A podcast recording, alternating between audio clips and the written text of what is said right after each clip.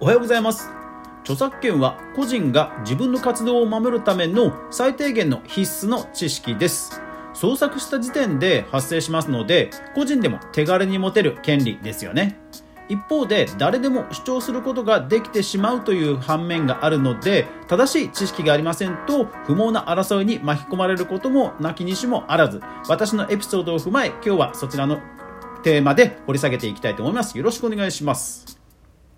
この番組はマーケターとして20年以上フリーランスで活動していますかぐわがネットで好きなことで稼いでいくクリエイターに役立つ情報を発信するラジオです毎日365日毎朝配信してます。ぜひ、フォロー、登録、通知設定、よろしくお願いいたします。はい。今日はですね、えー、レターをいただきました。質問のレターをいただきましたので、えー、そちらご紹介したいと思います。香川さん、いつも有意義な情報をありがとうございます。いえいえ、お聞きくださりありがとうございます。今、スタンプなどの制作を、えー、まあ、わけもわからないまま手探りで取り組んでいるのですが、えレベルが違いすぎて恥ずかしいのですが、そういうものを作って販売することができたとしたら、著作権を確保する必要はありますか？そのためにはどのような手続きをすればよいのか、もしご存知であれば教えてください。また、あまり知名度がない場合は、必要ないのかも知りたいです。どうぞよろしくお願いしますと。はい。え、ー、と、これ、私の私のケース、まあ、知名度がないっていう意味では私のケースで多分いいと思うんですが、私のケースで紹介しますと、はい、えー、著作権は自動的に発生します。ですから、おそらく言われているのは、商標や衣装権といったお金がかか、お金をかけて手続きをして取る何かしらの権利だと思いますが、はい、えー、例えば私の場合は知名度がないので、えー、取りませんでした。はい、ということですね。えっ、ー、と、まずその結論の根拠なんですけども、著作権というのは自分であの自分で作った時点で発生しますので、えこれを私が作ったものですよと、え作った以降は主張することができます。で、えただそれを誰かに真似されない、えパクられないということをしたいと守りたいという時に、まあ、一般企業であれば、えー、商標図版も含めたデザインも含めた商標登録をします。または、えプロダクト何かしらの製品などのデザインであれば衣装権といった、え権利を申請して登録するということをするのがセオリーかと思います。で LINE スタンプなんですが、まあ、これも多分その商標に絡んでのデザインということでは例えばその LINE スタンプのキャラクターキャラクターを何か登録するとか、まあ、そういうのはできるかもしれません。私だったらね、あのピンクの髪の毛の女の子のキャラクター、すみれちゃんって言うんですけど、え、すみれちゃんを商標登録して、デザインを含めた商標登録をして守るということは、まあ、企業であれば、まあ、あり得る方策かなというふうには思います。で、え、ただ、それですね、一番安くやったとしても、えー、多分5万5千とか消費税含め含めて5万5千とかやっぱり56万かかります。で私自身特許庁に行って自分で申請をやりました、えー、1万3700円。なんか2万円弱で一応できることはできました。ただ残念ながら あの申請通らなかったです。はい。なのであのやっぱりプロに頼んだ方が確実だと。もえー、元々のリサーチも含めてやっぱりプロの方はうまくやってくださるので、えー、一番確実かなと。ただそれでも最低が結局やっぱりなんだかんだ手間かかりますから5万円ちょっとはかかると。いうことになります。でじゃあその5万円がえー、認知認知度のない人が回収できるかっていうと多分厳しいと僕は思います。LINE スタンプ120円で多分利益は半分だというでしたかね。なので1個50円ぐらいだと思うんですよ。仮に売れたとしてもね。で50円が、えー、1000件売れれば5万円ですけど1000件って多分 あの相当な数ですよね。1000件売れるためには多分知り合いが10万人ぐらいいないと多分厳しいと思うんですよね。そういう意味では私ならばあの商標登録はしないと、えー、そういうことも含めてしないという判断をするかと思います。でやっぱりでも守りたいっていうことあると思うんですよね。それについてのエピソードを紹介します。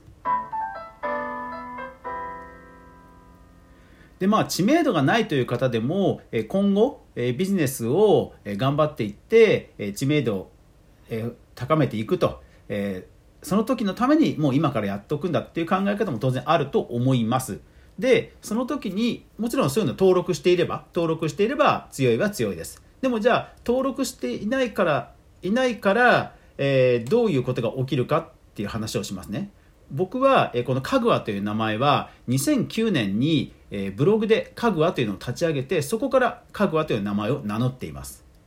ですから僕の場合は2009年にかぐわというドメインを取ったという証明がネットで検索するとちゃんと出てくるんですね。えドメインを管理する団体がありますので、そこの情報はオープンになっていますので、そこのキャプチャーをもとに、え2009年から私はもう名乗り始めてますよという根拠が、え私は持てています。それは、えドメインの管理料、まあ、毎年何千かかかるんですけど、まあ、それでできていますと。で、その後、2012年か何かに、家具はという全く同じ綴りのビールが出てきたんですね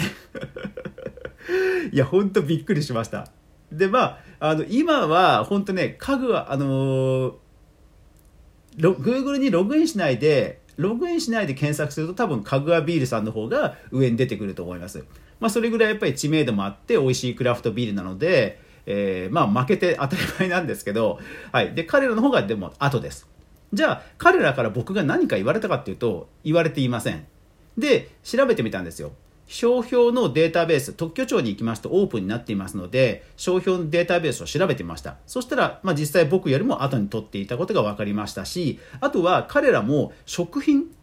限定的なジャンルに申請をしていたんですね。ですから僕自身も後付けで、まあ、ブログというインターネットサービスでの家具はという名前のジャンルで申請すると多分通る気はします。うんまあ、取らなきゃなと思った時もあったんですけどえー、幸いなことに今何も言われていませんので、えー、取っていませんと。うん。だからまあ、向こうにしてみれば知名度の低い人たちを逆に言うと叩くっていうのは、ほら、あの弱い者いじめになりかねないので、本当に今 SNS の時代なので、多分、あの、そっとしておいているんじゃないでしょうかね。何か具体的なトラブルが出てきたら彼らも考えるとかそういうことになるんじゃないですかね。私が結局ほら、かぐわっていう名前でかぐわビールっていうのを、えー、売り出しましたよみたいな詐称することをすればそれはね、彼らも黙っていないでしょうけど、売れる分には、うん、多分何もして今これからも多分何もないんじゃないかなと僕は踏んでいます。甘いですかね。甘いですかね。であとはやっぱりツイッターですね。もうツイッターって今ね、多くの方が本当やってますので、短い名前、3文字、4文字の名前ってもうかぶりますよ、これ。完全にかぶりますよ。うん。で、一応、かぐわさんっていう、なんかね、ツイッターの ID も、なんか数字だけが違う、数字だけをつけてるって感じのかぐわさんっていう方がいらっしゃって、あの、結構活動もされてるので、そこそこその方も検索に引っかかるんですよ。だから多分 僕の名前で家具を検索したいという方は、キーワード絡めて、え2語で、2単語で、まあ、検索を、えしていらっしゃる方が多いんではないでしょうか。うん、ただまあ、その彼からも特に私も何も文句は言われたことありません。ツイッター出れば何年から始めましたってほら、ちゃんと年号が出るじゃないですか。で、私それもう2009年で古いので、多分そういうのもあって、あ、この人は古くから語ってなな名乗っているんだなということが分か伝わるので、まあ多分何も言ってこないのかなというところは思います。で逆に言うと、そのリサーチをしないで何かしらネーミングをしたら、まあ、3文字4文字の名前ってもうねほぼほぼ取られてます。うんほぼほぼ取られてます。これはもう間違いないです。はい。特にツイッターですね。うんツイッターはねほんといろんな人が使ってますんで3文字4文字はねまず誰か使ってると思った方がいいと思います。逆に3文字4文字で使ってないネーミングですごくブランディングに相性のいいネーミング見つけたら見つけたら私はそのネーミングありきでそもそも商品化するぐらいのマーケティングすると思います。それぐらい今は本当に被らない名前を作るのが大変なんですよね。なので、えー、今回のご相談に関しては、えー、知名度があまりない場合で場合であれば私は取らない、えー、答ええ根拠としては回収ができないから取らないという判断で LINE スタンプは販売すると思います。はい。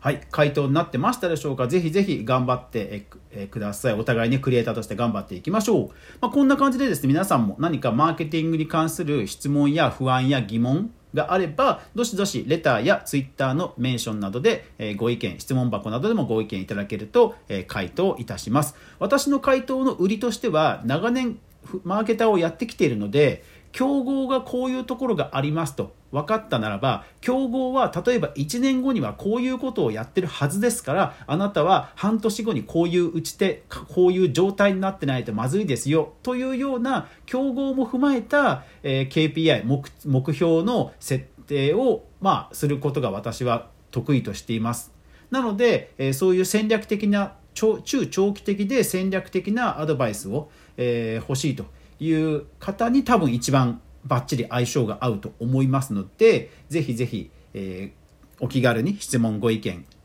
疑問などなどいただけるとい、えー、嬉しいです、えー、特に業界のニュースなんかのね、えー、なんでこの会社はこんなこと今やったのとかいう単純な素朴な疑問とかでもあの全然構いません、えー、マーケティングをねネットのマーケティング、えー、好きな方もしくはクリエイターさんがねマーケティングの知識がえ深まってくれれば私としては本望ですので、このラジオをね、やってる会があるというものですから、ぜひお気軽に疑問、質問、えー、アイディアなどなど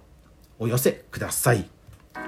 はい、というわけで今日は質問に答える回でした、えー、特にその著作権商標権衣装権といった権利をどう守るかというテーマでした皆さんはどんな感じでお悩みでしょうか私もですねお金があればね やっぱり守りたいんですけどそこはなかなかなかなか悩ましいとこではありますねはいというわけでこんな感じにえー、フリーランスで、えー、クリエイターに関するネタを提供しています。ぜひフォロー登録よろしくお願いします。それでは皆さん、いってらっしゃい。